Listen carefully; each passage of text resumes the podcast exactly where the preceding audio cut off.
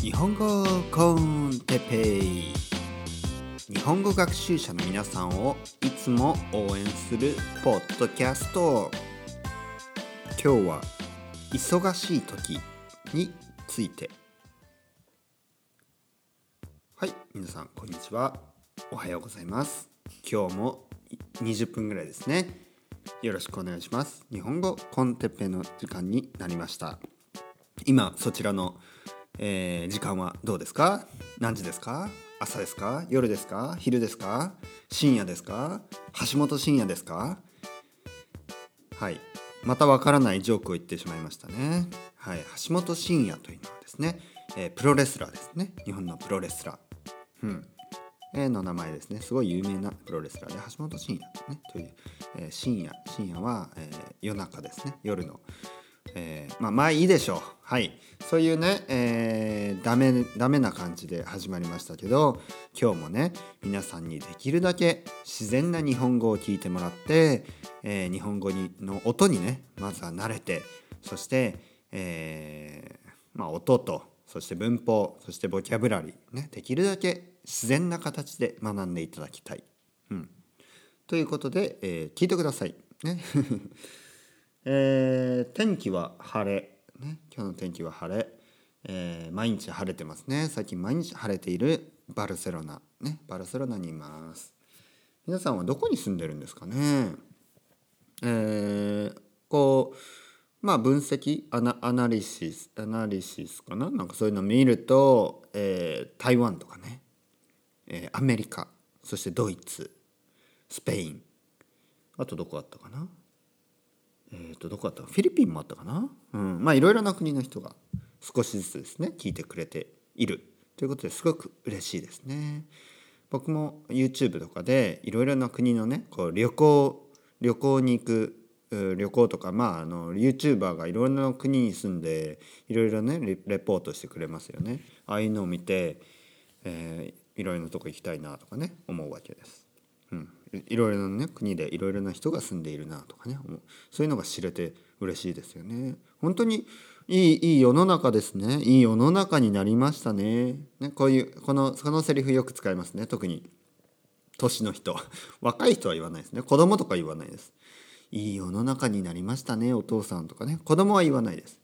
でもねこう例えば僕がねお母さん僕のお母さんですね僕の母とかに YouTube とかで無料でねあのいろいろな国のね情報が知れるから例えばね例えばまああのスペインに来る前来る前にスペインのことを YouTube でねスペインとかねバルセロナとか入れればまあいろいろな国の人がねいろいろな言葉で、えー、情報をね載せてくれてるからいいよね。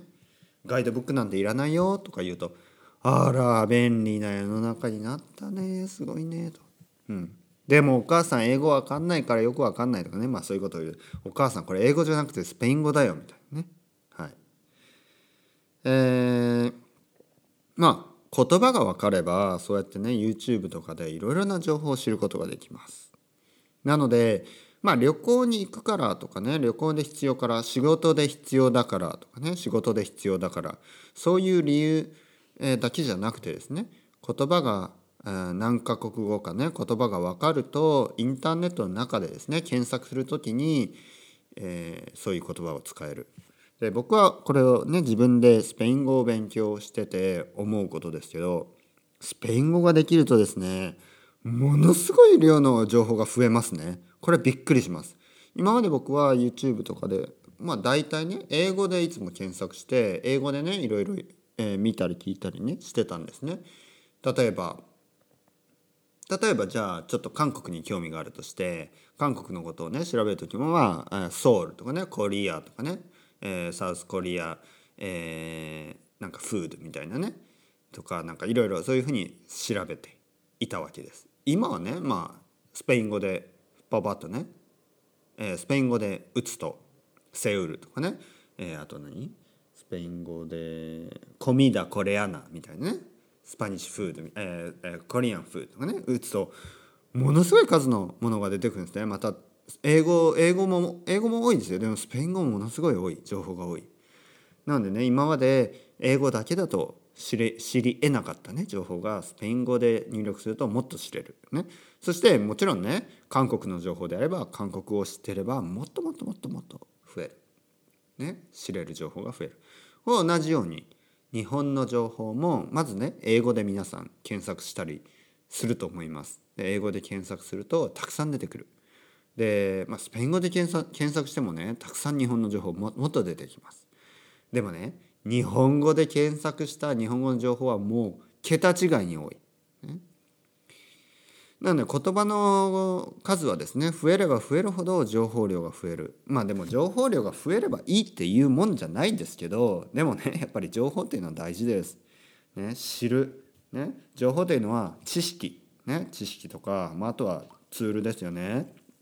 いろいろなことをね知る。今ね僕スプライト飲んでます。うん。美味しいですね。スプライト。スプライトゼロ。えー、なんかスペインのスプライトはね日本のスプライトよりもちょっとなんかレモン味が強いような気がしますけど何なんですかね。日本の方がちょっと甘い気がしますねもっと。うん。子供用っていうかね。でもこっちのはね僕好きでたまに飲みますね。カフェイン入ってないからねスプライトでコーラもいろいろな種類がありますね。コカ・コーラゼロねコカ・コーラライト。ねもうどれが何が入ってるかちょっと分かんなくてたまに困惑します。ねたまに分からなくなる。ね。えっ、ー、とこれは僕は僕はカフェインが入ってる方が好きなんででもシュガーはノンシュガーの方がいいのでゼロカフェインであ違う違う違う、えーと、カフェインはそのままでゼロシュガーがいいんですね。でもなんかコカ・コーラはよくわからないですね。これはゼロシュガーでゼロカフェインなのかね。カフェインはあってゼロシュガーなのかそれともシュガーもあってカフェインも入ってるのか。まあそれはオリジナルってやつですね。それはいらないから、ね、でコカ・コーラライトがいいのかというとなんかライトだとなんかこうフレイなんかこう薄いみたいなことを書いてなんかよくわかんないですね。はい。とにかく、えー、今日のテーマ。今日のテーマは忙しい時について。忙しい時どうしますか？忙しい時ありますよね。忙しいのどうしますか、まあ、仕事が忙しい、ね、あとはじゃあ仕事をしながらねスペイン語を勉強しながら日本語を勉強しながら、ね、スペイン語と日本語両方勉強しないといけない。ね、えー、もしかするとドイツ語もやらなきゃいけないかもしれない。そして、えー、大学のねコースを受けてるかもしれない。オンラインのコースだったりねそういうのを受けてる。ねえーオンラインの何にしようか。オンラインのねじゃあマーケティングのコースを取りながらスペイン語を勉強しながら日本語を勉強している。そして子供が2人いる。子供の面倒を見ながら料理もしなきゃいけない、ね、もしかするとシングルママかもしれない。シングルママと全部一人でしなきゃいけない、ね、もうそうなると忙しくて忙しくて忙しくてもうわけわかんないままに毎日が終わっていく、ね、こういう時どうしますか？どうしますかねこういう時ね。忙しすぎて。忙しすぎてね。でこういう今忙しいことはあ特に悪いことではないですよね。忙しいというのはやりたいことがたくさんあるからもしくはやらなきゃいけないことがたくさんあるからで特にねそれ自体は僕は悪いことじゃないと思います。うん、なぜかというとじゃあね何もしなくて1年間が経つ。何もしなくてというのはまあ本当に大したことをせず。うんもう本当にねぼーっとして1年間が過ぎる。まあよりは、ね、1年後振り返ってね1年1年して1年1年経った後に、えー、その1年をね振り返って忙しかったけど充実した、えー、日々だったな、ね、そう思えた方がいいですよね。1年間もうわけわかんないぐらいね忙しかったけど子供も大きくなった、えー、貯金もたまった、ね、日本に旅行に旅行に行った。そして、えー、スペイン語の試験に受かった、ね、日本語も前より分かるようになった、ね、こういうふうに結果がついてくるのでまあ忙しくてもですねそれ自体忙しいこと自体は悪くはないです。いいことかもしれない。僕にとってはいいことですね忙しい時は。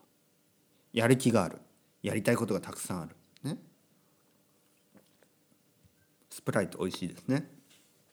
でも、えー、あまりに忙しいとですね疲れてしまう、ね、疲れてしまう。これはあ良くないですね。なので忙しい中でも最低限確保しないといけないのはね。最低でも。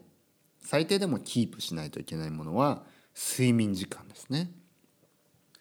なので例えばね、えー、僕だったら夜11時ぐらい過ぎたらあああれやりたいこれやりたい、ね、あれやらなきゃこれやらやらなきゃってね思っても11時ぐらい過ぎたらもうあの本を読んで寝る、ね、もうそういうふうに決めてます。12時には絶対に寝る、ね、もうもうねあの12時ぐらいにあああれやらなきゃって思ってももうしないです。僕の場合はやらない、ね、明日やろうと、ね、もしくはそういうふうにならないように、えー、昼の間にですね絶対にやっとく。夜にやらなきゃいけないことが、えー、残らないように。昼のうちに全て終わらせる、ね、こういうふうに心がけています。なので夜、えー、睡眠時間を削ってまでねやる必要はない。まあたまにありますよ仕事だとね。夜あの睡眠時間を削ってまでやらなきゃいけないことっていうのがあると思います。でもね一つ言っておきたいのがまあもしあなたが若くてね若くてものすごい若くて大学生とかでまああの1日2日ね徹夜しても徹夜というのは寝ずにね一、えー、夜をそのまま勉強し続けるとかそういうこと。でまあそういうことをしてもあの支障がない。ね全然大丈夫な年齢であれば まあ年齢なんですよね。これは残念なことに年齢です。年齢であればいいですけど例えばですねこれはまああのまあうちの妻のことですからあんまり、えー、勝手にね話すと怒られるかもしれないですけどこの間ですねうちの妻が、えー、奥さんがですね、えー、一日徹夜したんですね。一日徹夜しました。ちょっとね勉強してて。そしたらねまあ次の日は良かったけどああね一日勉強したおかげでまああのやらなきゃいけない宿題が終わったと、ね、やらなきゃいけないことが終わってああよかった。でもね次の次の日かな？風邪をひきました。うん。なのでですねで風邪をひいて、まあ、23日何もできなかった、ね、こういうことはよくあります。なので、まあ、無理をするとですね必ず 帰ってくる。必ず必ずですねその後に体調が悪くなって帰ってくるね。体調が悪くなるというね、えー、そういう未来が待ってます。